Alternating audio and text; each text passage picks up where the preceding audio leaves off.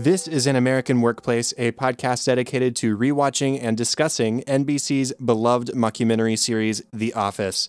My name is Chad Hopkins, and joining me, as always, is my good friend and co host, Katie White. Katie, how are you doing? I'm so good, Chad. How are you? I'm doing pretty well. Can't really complain. Yeah. Uh, back from Thanksgiving break, and I mean, working is working, but it's it's okay. Yeah.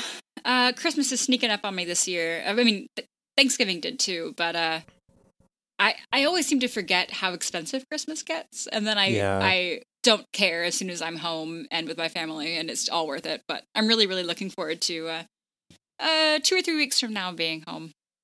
That's awesome. I am going to Houston for Christmas this year, so that'll be fun. Ah. Visiting other family. Yeah. My hometown. Yeah.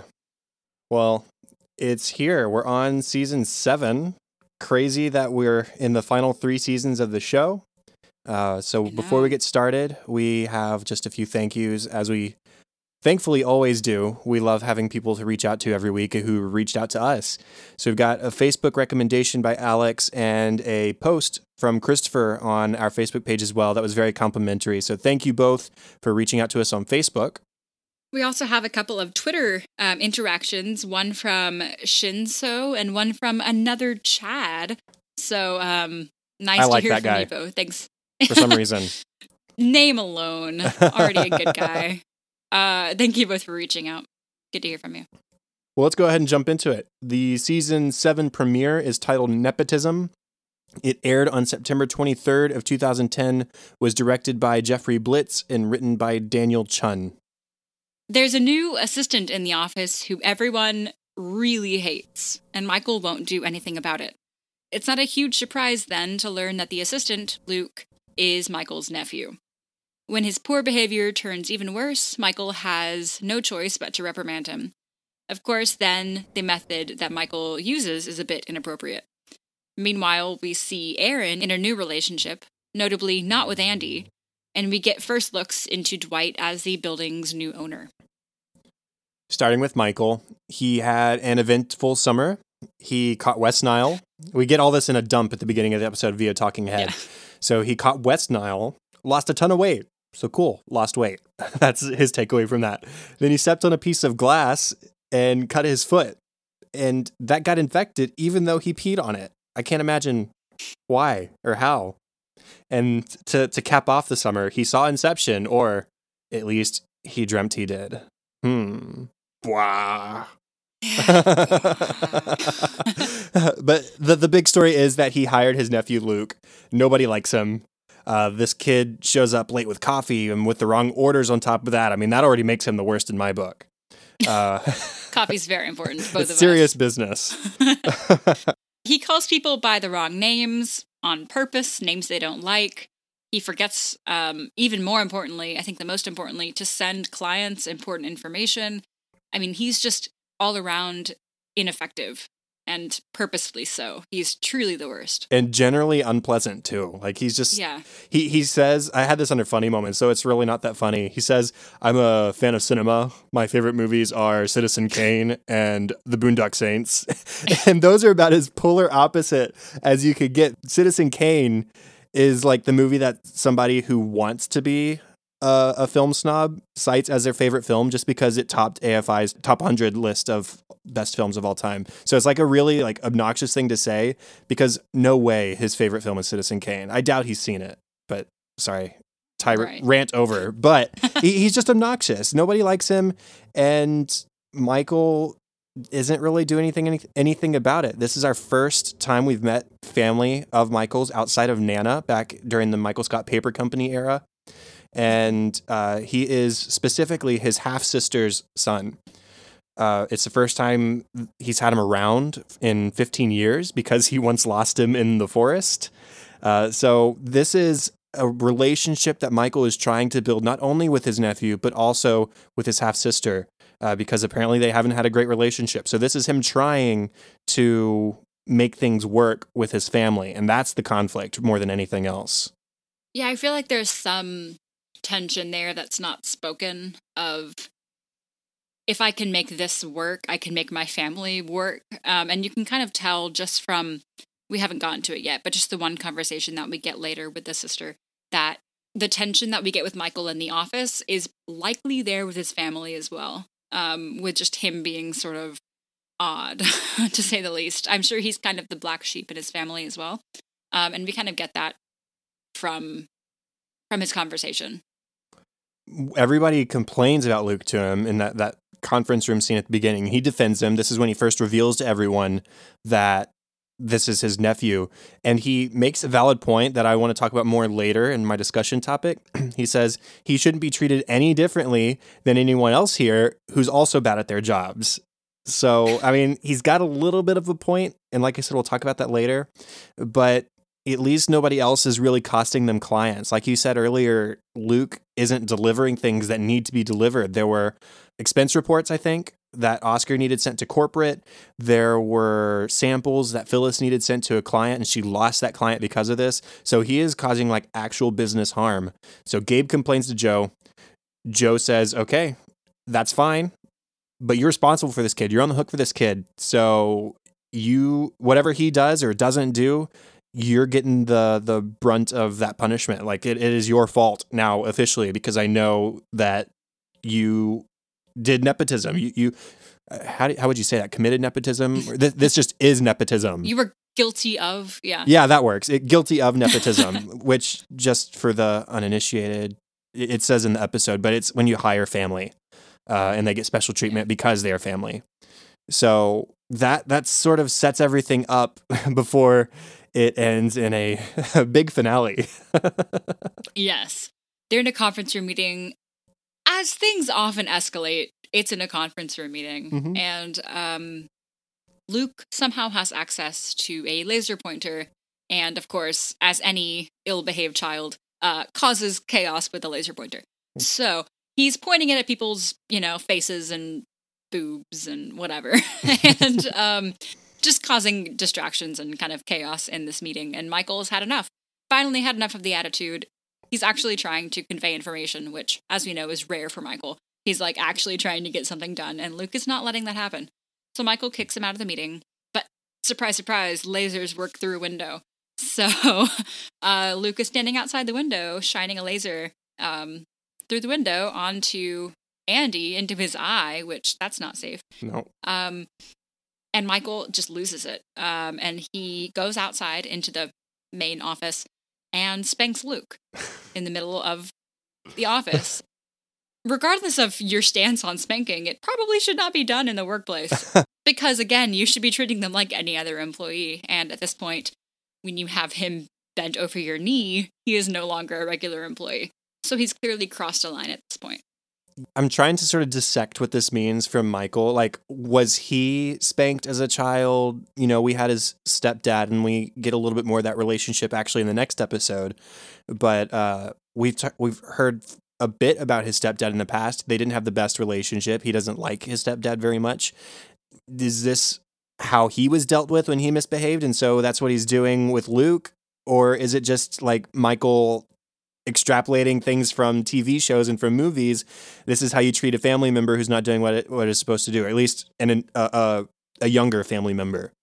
And I mean, honestly, the last time he saw Luke, he was 15 years younger, uh, was a child, and so maybe that was part of his responsibility whenever he was watching after his nephew. So, all that being said, it Michael's in a weird place because he's trying to find the balance between personal and professional, and he just misses the mark. And it, the funniest part is that he's while he's spanking Luke in the middle of the office, he's saying, "You will learn to be more professional." Yeah. okay, uh, Oh, that that goes both ways, Michael. Yeah. And then there's also that bit of something I think we can all relate to, which is older family members treating us like we're still kids. hmm You know, you'll always be a kid in their eyes because you were, you know, they were adults when you were born. And I think Michael has a bit of that as well with with Luke, where, as you said, the last time he saw him, he was a young kid at the oldest. You know, he may have been a baby, hmm and he seems to like be stuck in that Luke is a child mentality where no, I mean he's he may be a minor at this point, but he's not a kid anymore. I mean he's of working age at the very least. So he needs to be acting like it. And Michael's kind of stuck in that um, adolescent view of Luke. Yeah, he didn't experience Luke growing up as if he Right. was around all the time.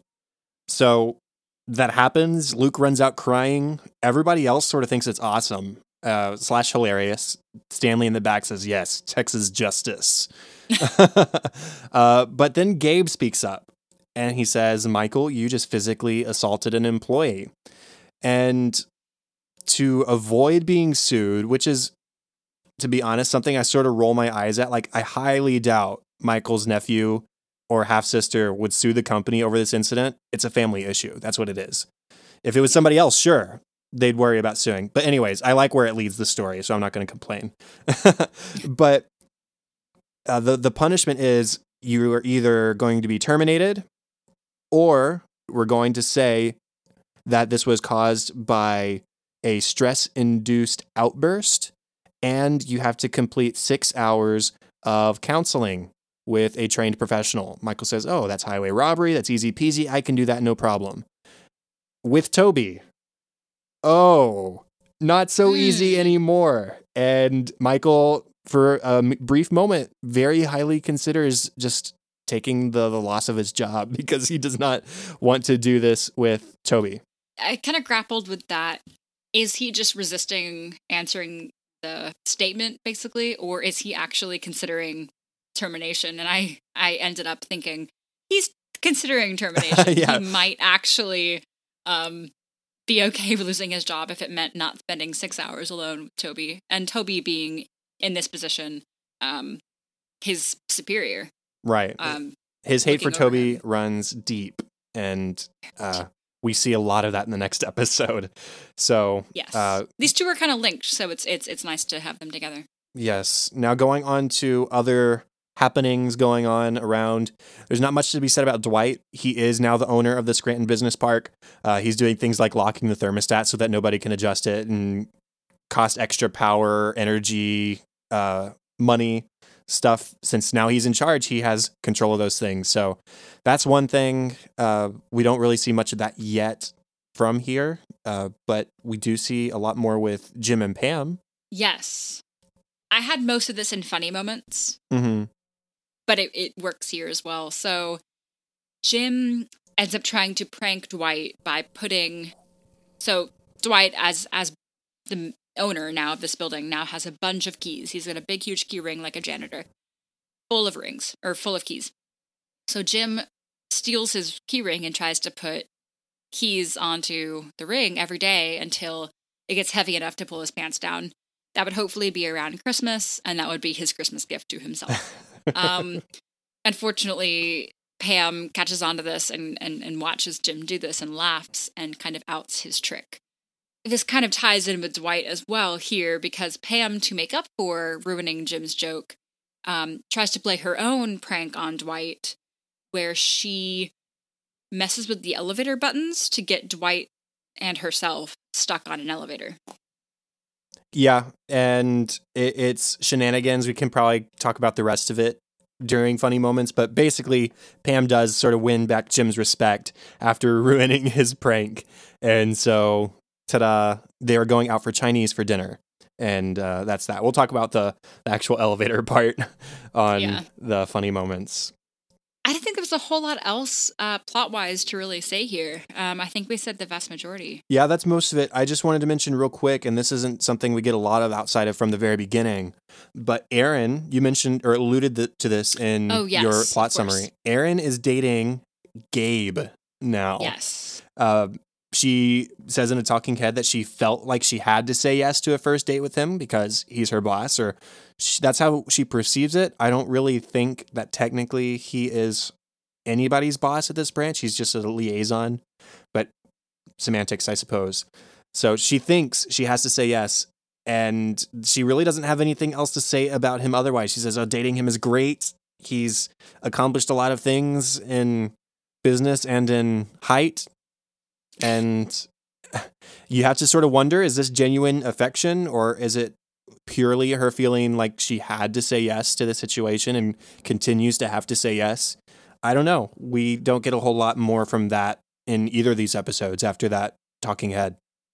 This sweet moment between Erin and Andy that we saw at the end of Whistleblower, I think it was, is apparently for naught, um, where we saw Andy kind of digging around in the ceiling for his belongings, um, and Erin kind of touched his leg, like in solidarity and support. Um, and that was kind of a hint at, okay, maybe they'll heal. But then we switched to season seven and she's dating Gabe. Um, and as you said, completely out of obligation, although there hopefully isn't any obligation to date your boss. Um, hopefully she knows that that's not an obligation, but she doesn't seem to know that. So she says, I wouldn't have said yes to him unless I needed to, uh, but I'm glad I did. Mm. So she, yeah, as you said, seems to think that she is obligated to date him, um, which is sort of a creepy start to a relationship, but here we are. Andy's not happy about it. He says at first he's not angry about Gabe stealing his girlfriend, is the way he phrases it, because he's been through anger management. But then he does the whole anger management thing of putting himself in a different scenario to make himself feel calm. He says, I'm I'm sitting on a beach at Cape Cod, I'm looking at the waves, I see a humpback whale, isn't that nice? It's it's eating Gabe. so he's trying to cope, but he's he's very obviously upset about this. And so again, we don't get much else about this in the rest of these two episodes, but maybe uh, down the road in season seven we'll get more. So some funny moments. Let's start with the cold open, I guess. The entire office, well, almost the entire office, does a taped, lip dubbed dance to Nobody But Me by the Human Beinz. Um, it involves streamers, confetti, Erin on roller skates, Ryan promoting his new business, WUPHF, which um, we'll get into. Michael do oh no, we already did get into that. That was uh end of season six. Michael doing magic tricks. Um, and of course, Toby films it and he's not actually in it. Um, basically, just a big montage of dancing and lip dubs. It's fun. Not a whole lot of development there. it's a really fun start to the season. It's a lot of fun to watch. Yes. um, Stanley saying you're behind, and then later you're still behind, uh, trying to push him along. And Jim's at the beginning apparent disinterest before he joins in on Boogaloo holding up the sign, and he gets into it with Pam. And uh, you mentioned WUPHF, Ryan promoting WUPHF. We didn't have a whole lot of info about it last episode, Whistleblower. Uh, when it was first mentioned, but now we have an acronym which we didn't have before, WUPHF. Uh, so I guess we'll learn more about that later. Yeah. And uh, you see Gabe dancing awkwardly. Meredith is strapped to Kevin's back. Phyllis having the time of her life dancing. That's Yeah. that's so much fun. Uh, Like doing the monkey? Is that yeah, what the, the, the, the monkey. the yeah, the, yeah. Johnny Bravo. yeah. and uh, Dwight knocking over desks and ripping off teddy bear heads and holding a knife to Andy's throat, as one does in a lip dub. The standard say, knife threat. anything less? so it overall, lots of things are happening. It's a lot of fun. Yeah. First Michael moment I have. Uh, I just thought it was funny that he remembers that the specific year he last saw Luke before this moment or before this time at the company because it was the day Ace Ventura 2 released in theaters. And so, oh yes, it's 1995. He's wrestling between 14 or 15 years, uh, but Ace Ventura 2, 1995. Okay, 15 years on the dot. There it is. I thought it was funny that he would remember that over, you know, losing his nephew in a forest. yeah. Yeah. That not even Ace Ventura 1 was memorable. Like, Ace Ventura 2 was the memorable uh, movie there for him. I thought it was funny. Also, Michael, in a conference room, um, there's this whole illustration, I guess, of him trying to write down the words, don't bother Luke. So he has a circle with a line through it. He says, don't bother Luke inside that circle. So that reads, don't, don't bother Luke. So to clarify, Michael writes the word don't in front of it and then erases the don't in the circle. It still reads, don't, don't bother Luke. so he draws a circle with a line through it around the first don't. And he says, that's as clear as I can make it. so it's now, I think, don't, don't, don't bother Luke. Yeah, that's exactly right. Uh, it's so great. Is That's as clear as apparently as clear as you can make it. Later in that same scene, there's a lot of funny things in that scene. Uh, he says to Dwight, actually, there is somebody in the office that is very, very close to Luke. Dwight says, how close? Says, Well, Dwight, he wiped his butt. Is that close enough for you? Pause. Dwight says, Yes, of course. yes. Very soberly.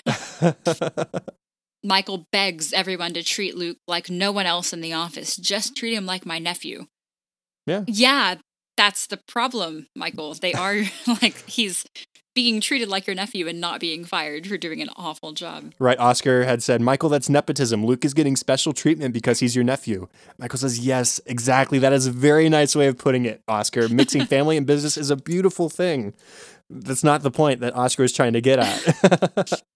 Which, as I think they said in the commentary, it makes total sense. These are two of Michael's absolute favorite things Mhm. work and family. Of course, he wants them to mix. These are the two best things that could mix. So it makes sense for him. When he reveals to Jo on the phone call that this is his nephew, he first says, You don't have all the facts. And Jo says, Which are? Michael says, I love him. Jo just goes, Oh, oh God, how far has it gone? Michael says, no, no, no, he's my nephew. I, he has to specify this is family. I'm, I'm not just loving after this guy. And then also in that conversation, um, we get more of Michael trying to keep up with Jo's cute southern self.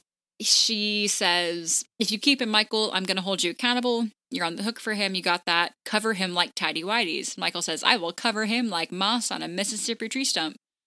Jo says, Was how I put it not clear enough? I mean, you got to go up and make up your own saying.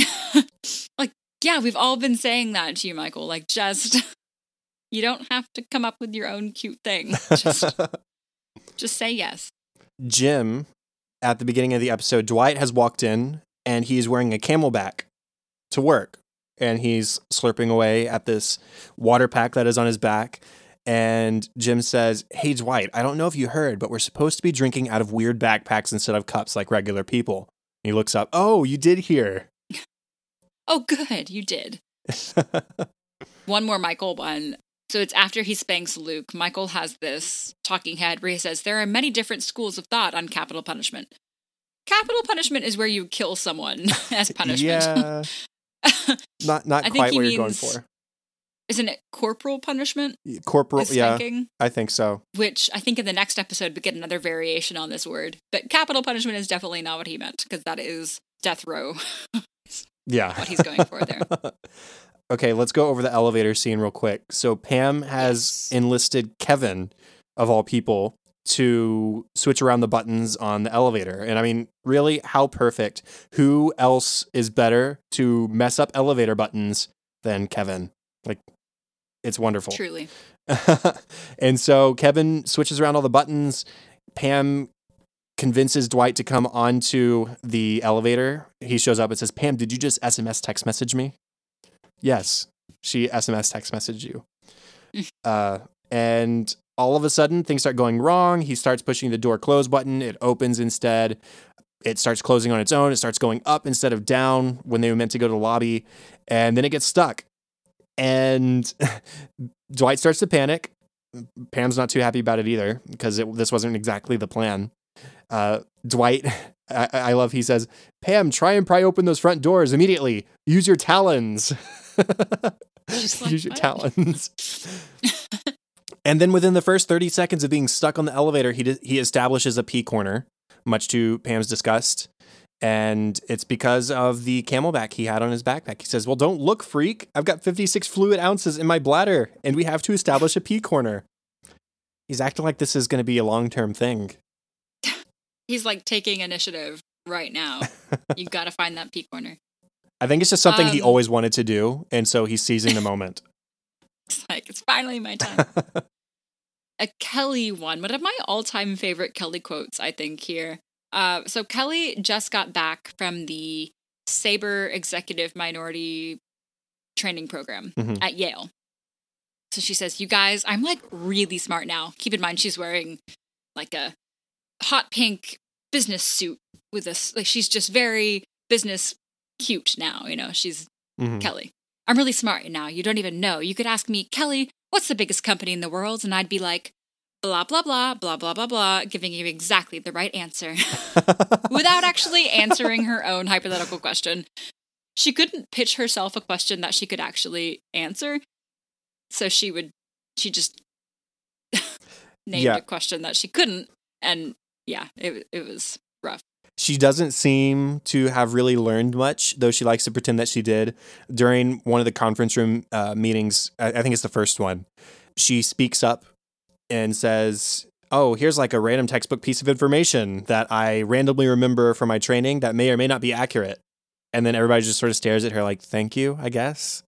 And then, Yeah, I, I, I think it was the, The zoning issue? level playing field. Yeah, which Yeah. it was a totally irrelevant thing because Darryl was talking about a level playing field, as in Luke being like he he's not on a level playing field. He needs to be on our level, but he's your nephew, right? right. Um, a totally different level playing field than what Kelly's talking about. But she says, so. Um, I would just like to say something off of what Darryl said about the level playing field. That's actually a zoning issue.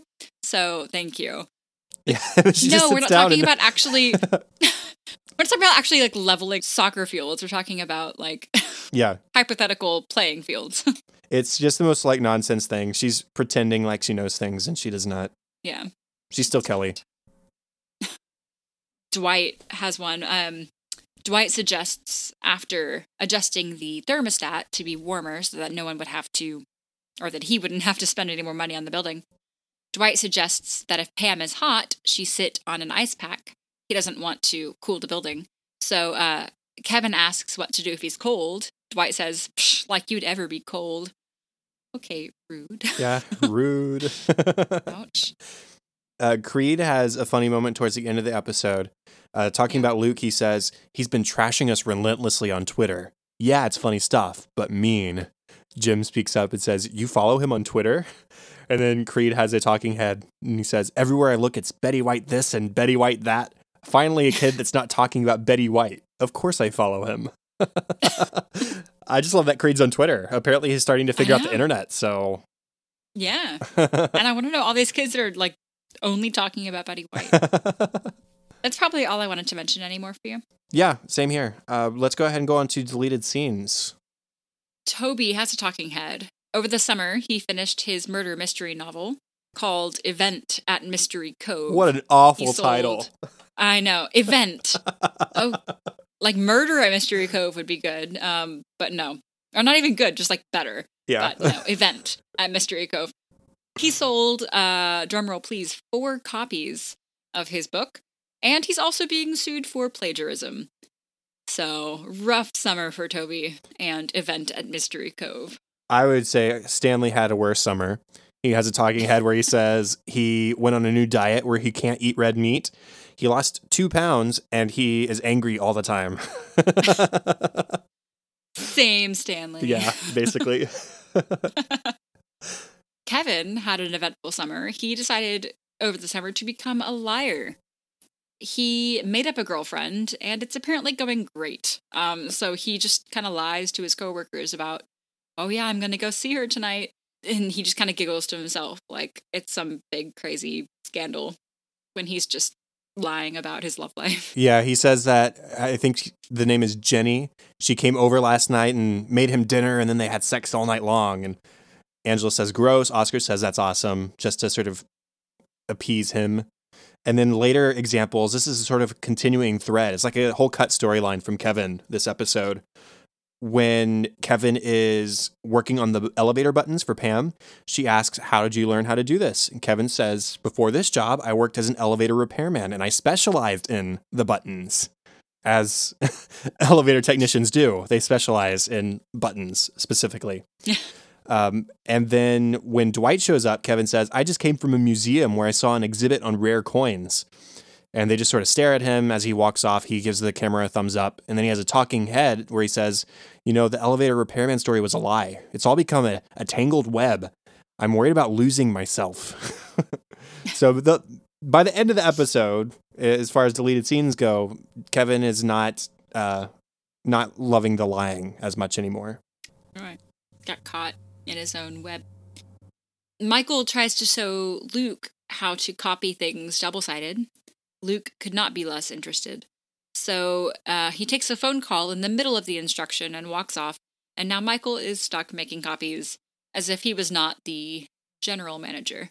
Um, now he's the copy boy, essentially. And he calls the the copy machine the paper oven. And then as he's going through the instructions, he refers to it as like a restaurant menu. He says, uh, you take a look at the menu with a side of function and also some option, and then you press four. that would not help me in the slightest. no, no. Andy says to Michael, you know, I'll fire Luke for you if you won't. And then he has a talking head where he says, you know, my dad once let me fire people at a board meeting. I don't really remember it. I was four, but apparently whoever he tagged got fired. I mean, must be nice to have that many disposable employees, I guess, where it's just like, oh, I can I can afford to let my four year old fire a few people. I guess I misspoke earlier when I talked about the phone call that Michael makes to his sister. This is actually a deleted scene, uh, mm-hmm. uh, but it still holds. So Michael calls his half sister named Marnie Cooper about her son Luke. He starts by praising Luke. He's such a joy. He changes the whole demeanor of the office. That part's true. Um, but he has a parenting question. Marnie is surprised by this. How does she deal with Luke's attitude? Marnie takes offense to this, and Michael kind of reneges. No, no, no, not that bad attitude. Good attitude, like pink. Or like when a fashion photographer asks the model to give more attitude. Looks like that, apparently. Good attitude. Marnie is sort of just like, okay, glad it's working out, and gets out of that conversation as quickly as possible. Yeah, she says, give Luke a hug for me. And Michael says, I'll give him a hug and a kiss. She says, no, no, just a hug is fine. Like the, the spanking was bad enough. Kissing an employee in the workplace, probably still not great, especially uncle, nephew, not, not, that's kind of weird. Uh, just about that one, it's another family member we've now officially heard from. She had just accepted Michael's friend request on Facebook. Uh, so that says something about their relationship too. I mean, they weren't even close enough to be Facebook friends. And I meant to say this earlier. We didn't know the circumstances under which Luke was hired. Like, was it as a favor? Was it something that Michael offered up when they randomly came across each other? I don't know. So we don't know how invested Luke was in this from the get go, anyways. Apparently, not very much. But, anyways, I just thought I'd mention that. The very last deleted scene is Darryl approaching Dwight. And Dwight is on his knees scrubbing the carpet in the elevator because he has peed all over it. At least he's taking taking care of things. But Darryl says, "Hey, the warehouse water fountain is not working." Dwight's frustrated. Asks Darryl, "You've done a lot with heavy machinery. Do you know a lot about robots?" Darryl says, "Yes, I know everything about robots." and so it's this back and forth where Dwight is asking about helper robots, and Darryl says, "Yeah, I know a family that has one. They named it Rosie. You just need to talk to my boy George over at Spacely Sprockets." And Dwight says, I don't know that company. Do they make good sprockets? Darryl starts to say it's the, the best sprockets you ever. He turns around and Hank is there. And Hank says, Come on, man. He trusts you. don't play him like that. Darryl turns around and he says, You know, Dwight, for 20 grand, you can have somebody come and take care of all of this. Dwight says, Well, if I get a helper robot, I don't have to pay anybody. Darryl says, I was messing with you about the robots. I'm sorry. And Dwight just sort of scoffs. He's upset. And that's it. that's it. We did get a commentary for this episode as well. Um, it wasn't super informative, but it was fun. A couple of nuggets of information, though. So it, it had BJ Novak, Paul Lieberstein, Creed, and Craig Robinson. Most of the information was probably from BJ. He wanted to establish this as an ensemble season, which it was, um, by starting with this cold open. So we got the the lip sync cold open, which kind of started everyone. So he wanted to establish that right off the bat. Yeah, and they wanted to find a right mix of it being a good lip dub for this group, but a sort of bad lip dub in the the history of lip dubs. Right. They also point out that this is the first time with new credits. We got new credit sequence. So I think they said it's the fourth yeah. credit sequence total. Uh, it's been a while, but worth pointing yeah. out. BJ also pointed out that they watched the season premiere at a premiere party with friends and family, and it was nice to hear laughter because it's not like you're shooting a movie where you can sneak into a theater and hear laughter and see if they liked it. TV is sort of an unseen audience. They so rarely get feedback in a live setting like that, so it was nice to hear genuine response to the episode. Possibly the coolest fact that I learned from this episode was that Luke was originally scripted as Jo's grandson, uh, but they changed it because it made it make more sense for Michael for him to be torn between a personal thing and a professional thing rather than two professional things where he's dealing with work work and pleasing Jo's family work. So it, it would still be nepotism, but it would be through Joe. And it, just makes more sense for Michael to be struggling with his own personal family. They liked this storyline for Jim and Pam um, with the prank minor conflict because they didn't want to invent conflict for them. Like, why put strife on a fictional couple that doesn't need it? Mhm. Um, so, no fighting. It's not sad. It's just a real life, very minor conflict that could still be a B or C plot storyline without having to be a big drama. It was just regular people trying to have a minor conflict. It was just nice. hmm They also drew attention to the fact that I think it was Craig Robinson who said, you know, I think Ryan is always trying to infuriate whoever is in the room. And somebody else spoke up and Mm. said, yes, while, while simultaneously trying to impress the documentary audience at home, who he thinks thinks he's awesome. So it's like this conflicting thing with Ryan where he's he's trying to piss off some people and impress other people and you just can't do it all. And so he mostly just ends up pissing off everybody. Paul Lieberstein pointed out something that I couldn't really put a finger to until he said it. Um, he said his favorite moments in the show are when the plot is not advancing. Mhm. It's just people trying to communicate really simple things over far too long a period of time. like the, I think the instance that, they were talking about was the don't bother Luke situation. And those are my very favorite moments too, which is just like absolute nonsense. And it's taking far too long and it's getting awkward and weird. And I remember my parents tried to watch The Office and they couldn't. They just said it was far too awkward and tension filled. And I was like, yeah, that's my favorite part. Um, so moments like that, I have to agree with them. you mentioning that just now made me think of the scene back at the beginning of season four. Mm. where they were talking about whether it should be who or whom i think. Right. that, that Yeah, it's it just like a, took a stupid argument but it, it takes up like two minutes of time.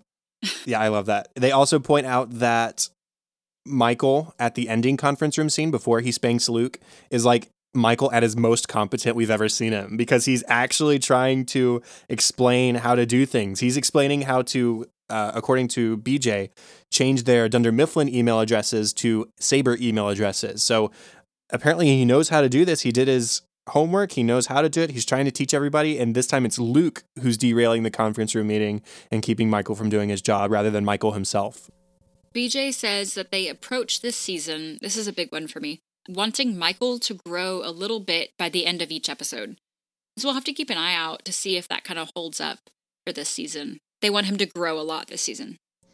And just two more small tidbits, and I'm done. If you, unless you have anything else. First off, the laser pointer was CGI'd, so there were no uh, Andy Bernards harmed during the making of this episode. and the idea for Michael spanking Luke was Aaron Shure's. Uh, he's one of the common writers for these episodes, and they weren't sure how to make this episode work until he came into the writers' room with a note card with that scene on it that just said Michael spanks Luke, and they're like, "That's it. Okay, we can make the whole rest of the episode work now because we have that scene." So it, it's really Right. cool to see how they can have just one scene that makes it all work in their heads, and then they fit all the pieces around that.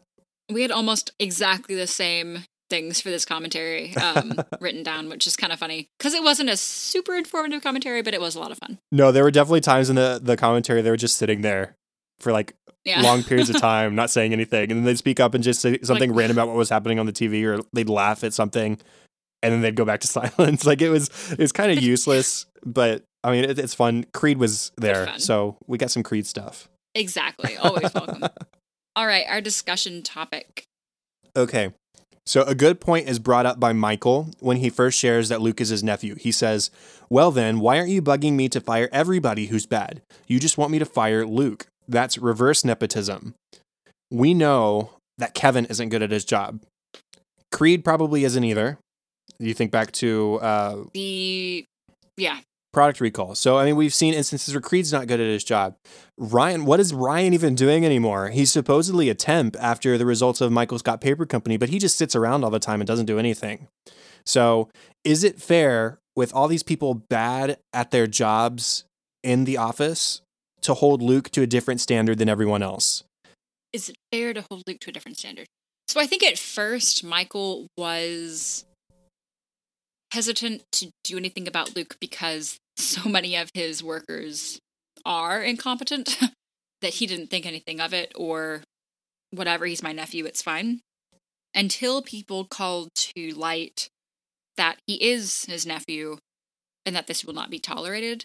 Um, and so I think in that way, perhaps Luke is even held to a higher standard than the rest of the office because, okay, now he's under watch as my nephew and he has to be good to keep his job and he's really bad. Which it is interesting to note that Michael never actually fired Luke. He just spanked him and then Luke ran out yeah. and never came back. so he kind of quit. I don't know if Michael would have fired him or not. But yeah, I think in that way, Michael may not have held him to a lower standard, but maybe even a higher standard. I don't know. What do you think? Yeah, I think you're right. And I do think we also kind of answered this question earlier. I just thought it was an interesting question to ask because the difference between Luke's poor performance and everybody else's poor performance is everybody else is just bad at their jobs. Luke is like actually damaging to the company bad at his job. It's not just bad, it's Yeah. like detrimental bad. And so that's the big difference between the two for me and I think for everybody else too. Yes, he's Michael's nephew, but it's not because he's his nephew that everybody else is holding him to that different standard. It's because he really is truly bad at his job. And then the fact that he's the nephew on top of that, and that's the only reason he's keeping his job, that makes everybody else upset. So I think you're right when Michael starts to hold Luke to a higher standard because of everybody else's pressure on him. But right. like I said, I just thought it was interesting that Michael drew attention to some of the people in the office who aren't very good at their jobs because he does have a little bit of a point there. But it does just come down to damage to the company. Right. Absolutely. So moving on to our second episode of discussion, counseling, which piggybacks right off of nepotism, their first episode. Aired on September 30th, 2010, directed by Jeffrey Blitz and written by BJ Novak. Following the events of nepotism, Michael is required to sit through six hours of counseling with Toby, and he is not cooperating. Toby doesn't give up so easily, though, so the whole episode is spent with Toby trying to get any scrap of information from Michael. Meanwhile, Dwight calls for a boycott on Steamtown Mall, but decides to seek revenge instead. And Pam, realizing she's a terrible salesperson, slyly scams herself into a new job at the branch. At the end of nepotism, as you mentioned, Gabe has sentenced Michael to six hours of counseling with Toby. Michael is super, super, super hating this. To put it lightly. yeah. it's proper therapy. I mean, it's counseling therapy. Michael just spends the entire time, I don't even quite know how to put it, averting every effort Toby makes. I mean, between telling him that he thinks Toby's going to molest him, to just calling him inadequate at his job and that he hates him and just he just does not want to talk. Um, and so he spends the first couple of hours, or the first hour, I think, uh, just basically in silence. He refuses to talk. He wants to waste away his his six hours. Toby says, "Okay, look, well, I can't count that because you didn't talk." So Michael gets pretty peeved and, uh, okay, so I'll talk, but it'll all be nonsense, and you'll have to deal with that. So he just spouts all these false stories and lies to fill up his time in counseling. Toby says, you know, that some others might just ask a few standard questions, tick a few boxes, but Toby, to his credit, says, I feel like I can do some good here. And it almost seems like it was a long time coming for Toby. He couldn't get Michael to listen to him of his own accord. We've seen many times where Toby just sort of gave up in a situation because he didn't want to deal with Michael and he knew that Michael wouldn't listen. Uh, but now it's mandated that they spend six hours together. So he really thinks that this is his best opportunity of any opportunity he's had so far to, quote, do some good. And as you said, it goes very poorly. I feel really badly for Toby because, frankly, he doesn't deserve this. I know it's the popular thing uh, because Michael hates Toby for Office fans to hate Toby too. But truth be told, he's not a bad guy. And right now, all he's trying to do is help Michael sort of figure himself out. Michael said himself in the last episode, or not the last episode, but the last episode of season six, I'm going through a tough time. Bit of a rough year, actually. Like Michael's life is not at its highest point right now. It's far from it. And Toby's just sort of trying to mitigate that a little bit. And Michael goes for the jugular. It is rough.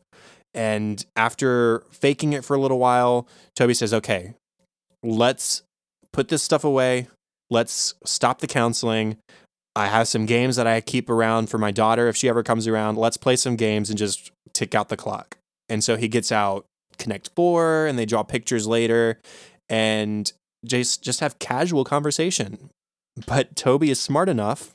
He does have a degree in social work after all, as he points out this episode. He's smart enough to get some counseling in there without Michael realizing it. And we do find out some interesting information about Michael's past from Michael himself. Which is sort of how they do therapy for kids, right? Mm-hmm. Like kids aren't going to willingly sit on a couch and talk about their past and their history. They'll play games with the kids, right? So Toby is treating this like a counseling session for a child and playing games with him to get information out of him. And it works, which is crazy. For a while, anyway, until Michael catches on. By playing games, Toby's actually getting some real emotions out of Michael. And uh, Michael talks about his stepdad, Jeff, who Michael never really thought about as a stepfather before, just as his mom's husband. Toby says, Well, that would make him your stepdad. How Jeff took Michael to a baseball game once, and how the team manager took the pitcher out of the game, and Jeff really respected the manager for that. Michael kept saying that he respected the manager, and it's made clear to Toby that that's at least partially why Michael wanted to become a manager. So that's a big, huge, you know, light bulb. And how just lots of little bits like this. Mm-hmm. Like Michael was afraid to go to the park after losing his dog because he was afraid he'd see his dog playing with another kid. Michael notes out loud that it's very important for Michael to be liked. And Michael says, okay, well, let's not get into it. This isn't a counseling session.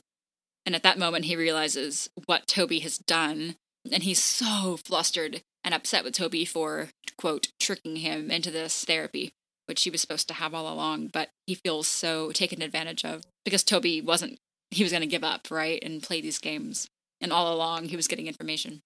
His response is, it, it's just so over the top and so hurtful to Toby. Like, I, I, think Toby really does actually have his feelings hurt here. There have been times in the past where you could say yeah.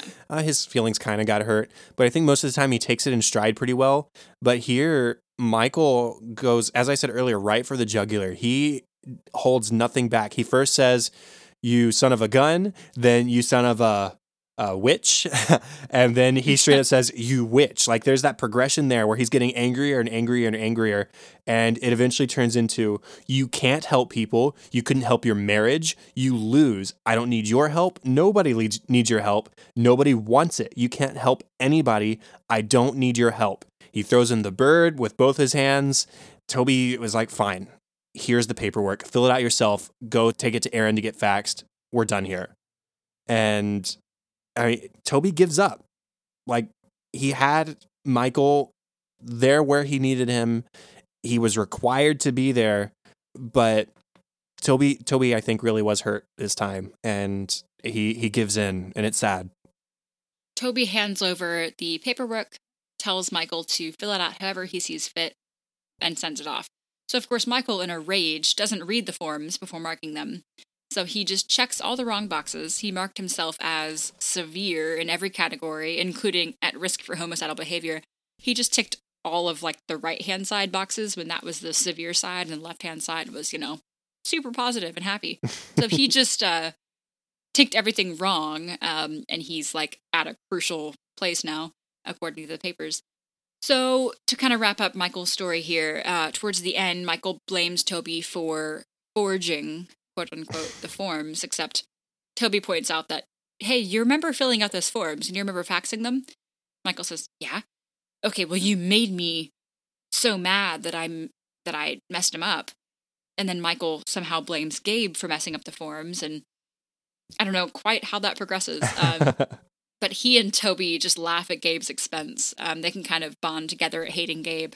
And because of that, Michael agrees to finish counseling with Toby. Uh, so they do eventually wrap up the six hours of proper counseling. Yeah, they're having perfectly wonderful conversation at the end of the episode. They're drawing pictures together.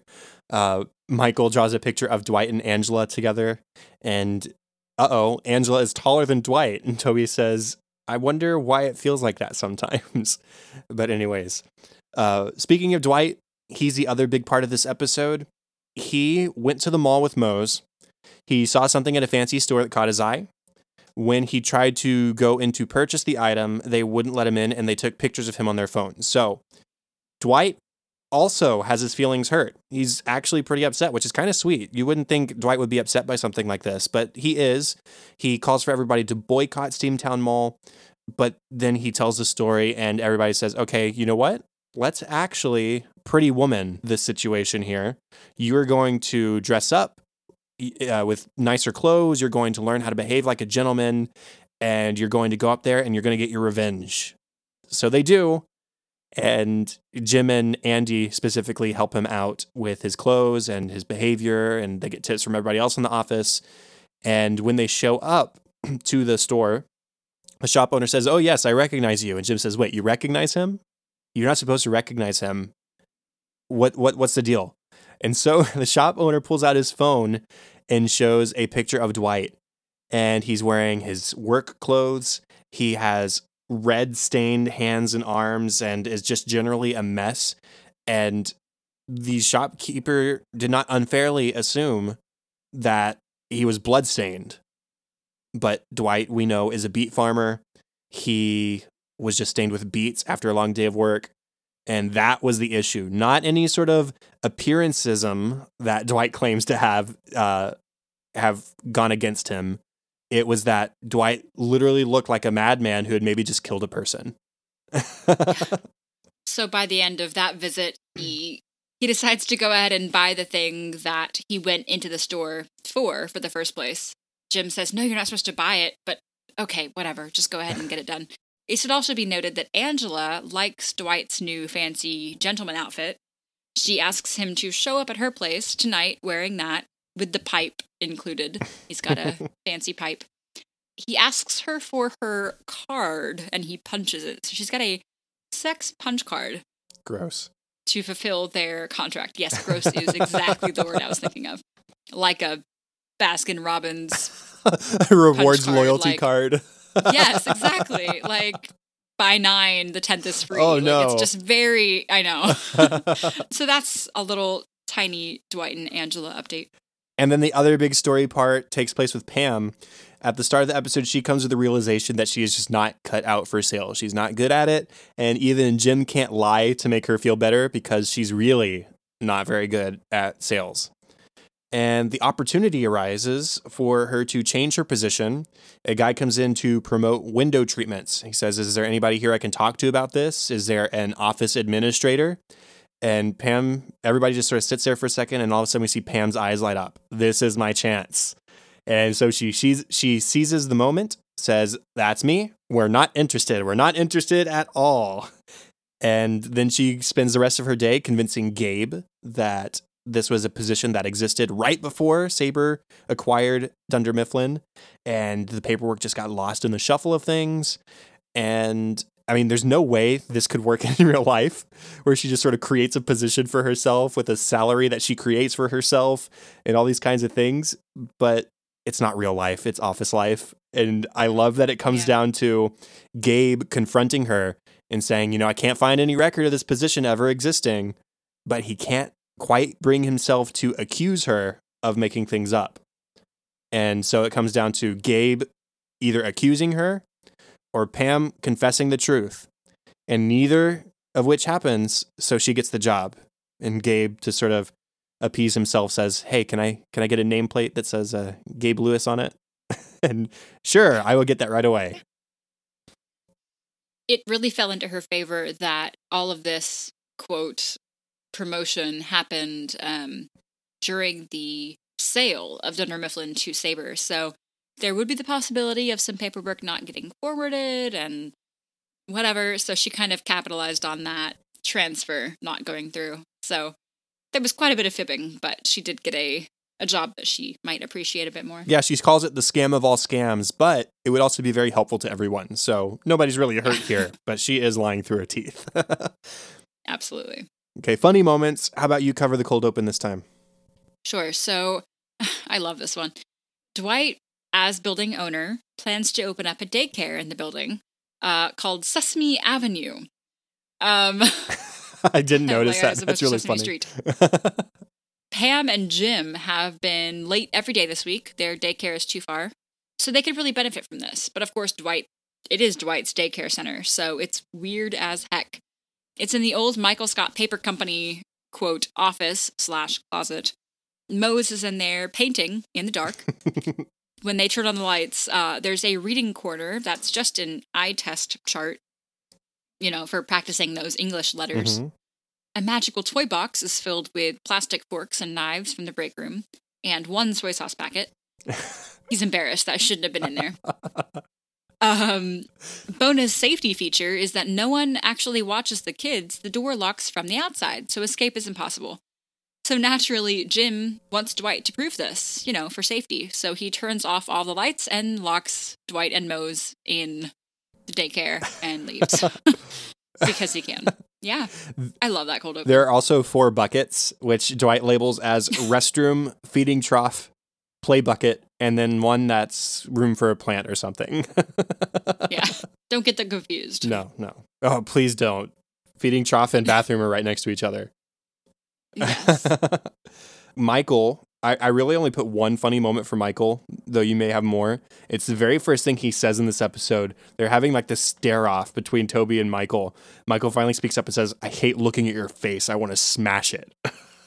he, he just sounds like a child, like, I want to smash it. want to smash it. Actually, I only had one as well, but it was a different one, and it was my piggyback from nepotism, where he said he committed capital punishment. Here, he commits corporate punishment.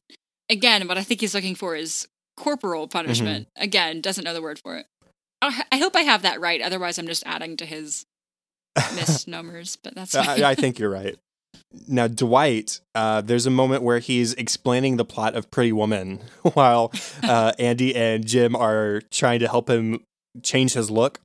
Dwight says, uh, apparently there's a famous Hollywood movie from the 1980s, Beautiful Girl. Andy speaks up, Pretty Woman. apparently, Dwight says, it's one of the best revenge stories of all times in which this sex worker, who is the antagonist, that can't be right. Andy, how does it? And Jim speaks up and says, No, no, I want to hear you tell it.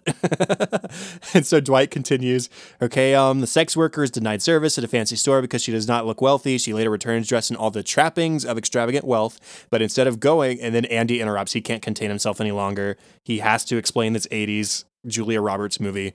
Julia Roberts goes into the store and she's like, I was in here yesterday and you wouldn't help me. And the shop girl goes, Okay. And Julia Roberts goes, You girls work on commission, right? And the girl's like, Yeah. And Julia Roberts goes, and Kelly steps into the, the conference room where this is all happening. She says, Big mistake, huge. And Andy is so put out because he's like, I was I was telling that. Come on. he, he so desperately wanted it. I have two funny moments for Dwight. I just have this under the category pretty womaning him. Mhm. One where Ryan critiques uh, Dwight's glasses. He says the glasses are a little, and he hesitates. So Dwight drops the glasses onto the floor and stomps on him. Pam says, "I I liked him. Kelly liked him too." Ryan, I think probably just to mess with Dwight, says, "Yeah, I liked him too." Dwight just says, "I can't see." and then I think my favorite bit is where so Darryl has suggested that Dwight say things like "Good morning," "Good afternoon," uh, because that's what gentlemen do, and people like that. So Dwight doesn't quite know when to say things like "please" and "thank you" and "good afternoon." He just kind of inserts them when there's a lull. um, so Angela says, "Please and thank you go a long way." Dwight says, "Copy." Thank you. Angela says, "Thank you." Dwight says, "Please." and it- no. And then there's uh, piggybacking off the Darryl one. When they're at the store, the salesman says, "We had a safety concern. We had a, we had very uh, politely indicated that he'd be welcome back." And Dwight just says, "Good morning," because he just has no idea when to say that. It's- yeah, and, and eh, really when funny. he's explaining the the red, he says it was beet juice. I'm a beet farmer. Idi- Good sir, I happen to be have been working a very long day. When I came to you in the establishment, you're such a. I'm gonna. Okay, listen, you can't treat. Thank you. Good morning, sir. and and he, he he's just dropping those all over the place. Does not know where to put them. He's helpless. Okay, one of my favorite Erin moments of all time. as Dwight and Jim and Andy are leaving the office, she says, Hold on, wait a second. She takes out a disposable camera and she takes Dwight's picture and she looks at the camera and says, Oh, it's all finished. And she throws it in the trash. Then she has a talking head. She says, Disposable cameras are fun, although it does seem wasteful, and you don't ever get to see your pictures. If it's an important event that you want to remember, I recommend using a real camera. But I don't care if I forget today. you sweet, innocent, naive child. Oh, she's so proud. Andy, oh my gosh, one of our Andy is a snob moments. Um, every once in a while, they have to drop one of these in. So he says, Did you assume that I would automatically side with the rich, snobby store owner? Of course, referring to Dwight's, um, what, what at first appeared to be inappropriate treatment from the store owner. So he removes his cufflinks, which are off camera. We don't see them. Well, how about now? He removes his tie clip, which again is under his vest. We don't see it. Well, how about now? He pops his collar. Well, how about now? Well, this is all superficial stuff, and two of the three of these things we didn't see. So, no, we think you're the same guy Yeah. who wears sweater vests and cufflinks to your office job. Like, it's, Yeah, you're still, you're still privileged. right. uh, Kelly is the one to initially suggest the whole pretty woman scenario. She says, You need to go back there and you need a pretty woman their asses. And slightly later, Jim says, That's actually a really good idea, Kelly. And Kelly says, What did I say? And then she has a talking head. I talk a lot, so I've learned to just tune myself out. Us too. Maybe my last one for the sake of time. Uh, Ryan, at the end of the episode, has a string of one liners, um, which are just so incredibly Ryan. yeah, this is why we hate him. Yeah. yeah. He asks the camera crew to just pick the best one of these to insert into the episode. Of course, they insert all of them, including such hits as Psychiatrists tend to be more crazy than their patients. Psychiatry is a narcissism machine. I learn more from Dr. Seuss than Dr. Freud. And my favorite, Earth. You don't have to be crazy to live here, but it helps. um, so he's just trying to sound witty and smart and funny, but ends up sounding like a a word I'm not going to. Right. uh, I've got two more quick ones. Towards the beginning of the episode, Phyllis, in reference to Michael's counseling session, says, I'm glad Michael's getting help. He has a lot of issues, and he's stupid. And he's stupid. and then the last one for me is Creed. Uh, Kelly says, This is the, the part that I skipped over a second ago. Kelly says, You need to go back there and you need a pretty woman their asses. Creed speaks up across the room and says, We should start our own mall. And Erin, hyped up by Creed's enthusiasm, says, Yeah. She's just so supportive of everyone. I just love. Her. She's great. So deleted scenes. Stanley is done with boycotts. He says he does not do that anymore. This talking head. He says 1968. We've had enough. Black, white, it didn't matter. We marched on Kellogg's. Two scoops of raisins, my ass. He says. And apparently, those of them still around got together last year for a, for a reunion. They were fifth graders at the time, he said. So I'm very curious about this, but that's all the information we get. There were other bigger, more important things happening in 1968 worth boycotting. But I mean, if you like your raisins, more power to you. and you're in fifth grade, I guess that's that's where your priorities should be in fifth grade. like should be the height of your concern. Uh, there's a scene with Dwight getting dressed in the bathroom, and it reveals that the blue sweater he's wearing uh, to the store is Andy's, which might seem obvious to some people who were uh, just paying attention in the episode, but apparently I missed it. I, I did not realize that Me Andy too. wasn't wearing his sweater anymore when he went to the store. Uh, so he was, they, they exchanged clothes. Yeah. Um, we see a few other bits in that. It's not quite a montage, but I'll call it that. Um, Creed gives him a pipe that, quote, used to belong to a museum.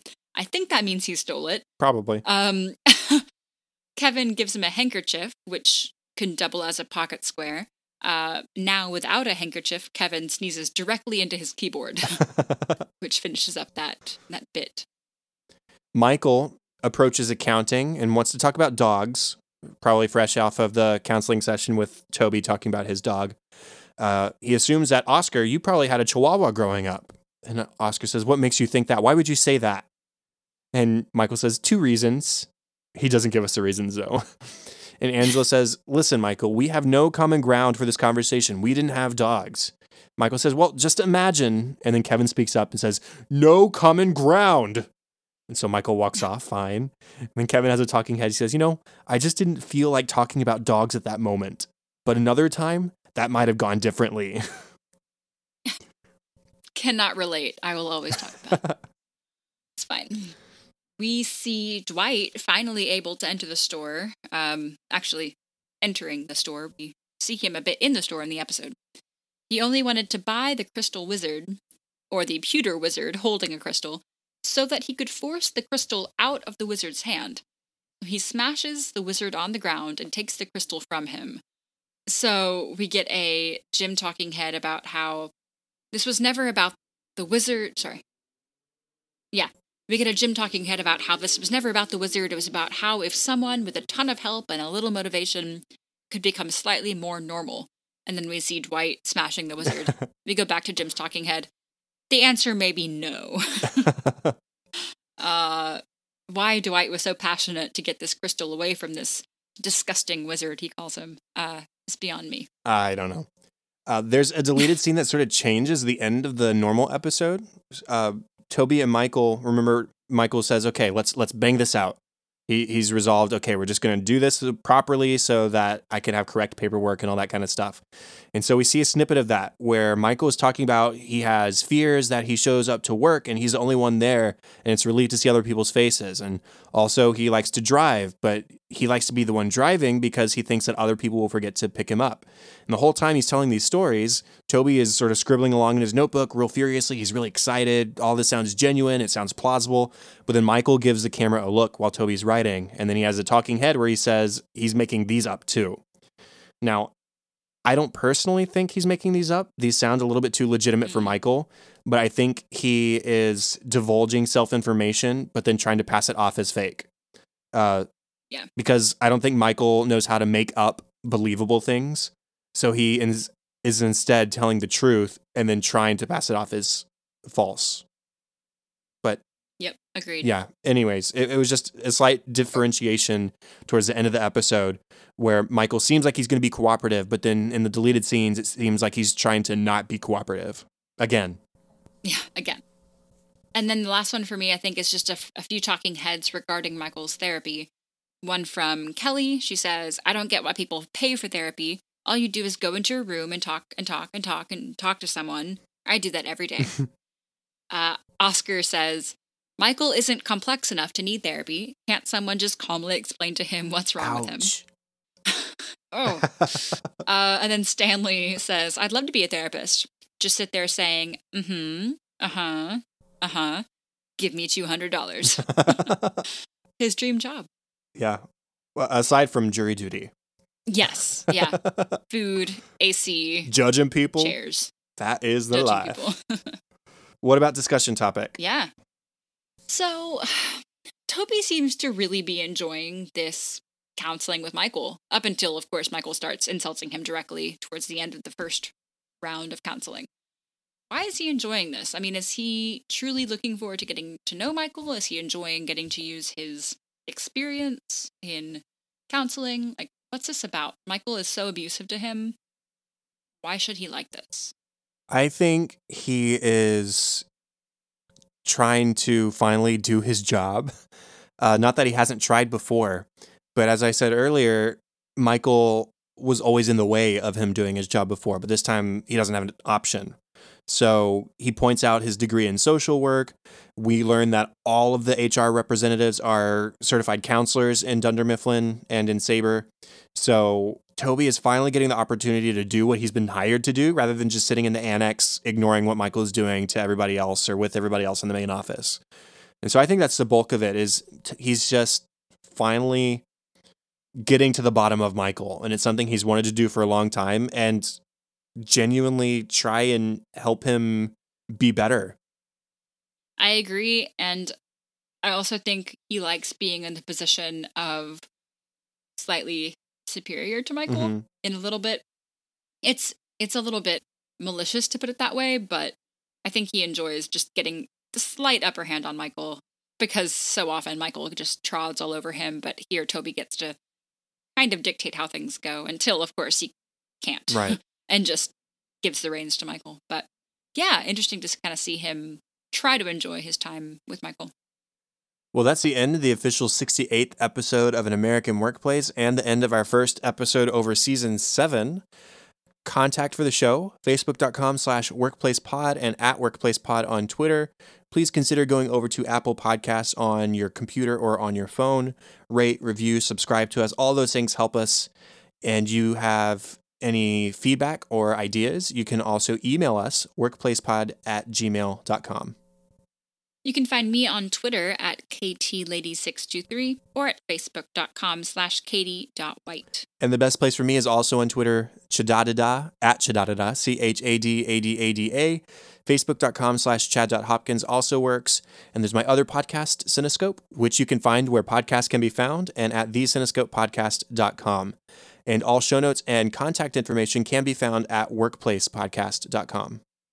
If you want a shout out and more of an American workplace each week, including access to our discussion outline and notes, a logo sticker, bonus episodes, and live streams, check out our Patreon page and pick the support level that you think is most worth it to you at patreon.com slash workplacepod. And that's all for this week. Thank you for joining us to watch one of our favorite shows, The Office, here on episode 68 of An American Workplace. Make sure to join us in episode 69 for our discussion on the next two episodes of season 7, Andy's Play and Sex Ed. Goodbye. Bye.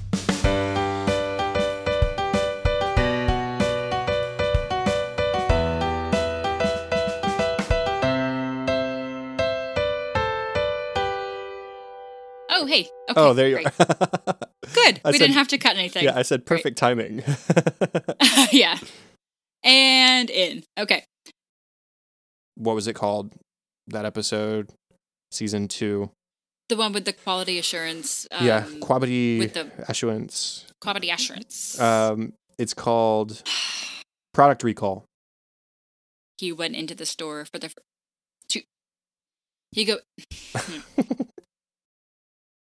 Okay.